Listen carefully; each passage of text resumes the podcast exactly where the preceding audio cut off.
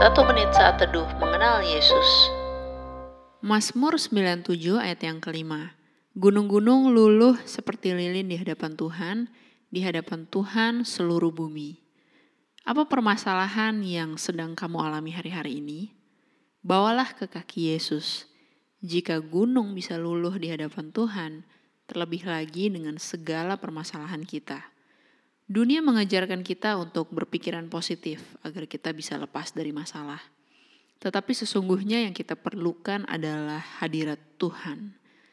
Saat kita ada di dalam hadirat Tuhan, di situ ada kuasa Tuhan yang sanggup meluluhkan bahkan gunung terbesar sekalipun dalam hidup kita. Tuhan Yesus tidak datang untuk menyuruh kita berusaha berpikiran positif saat kita mengalami masalah tetapi dia datang untuk memberitahu kepada kita tentang siapa dia. Mazmur 3 ayat yang ketiga berkata, Tetapi engkau Tuhan adalah perisai yang melindungi aku. Engkaulah kemuliaanku dan yang mengangkat kepalaku. Sobat terkasih, saat kita sadar akan siapa Tuhan, maka setiap masalah kita akan luluh seperti lilin. Marilah kita arahkan pandangan kita kepada Tuhan kita yang hebat.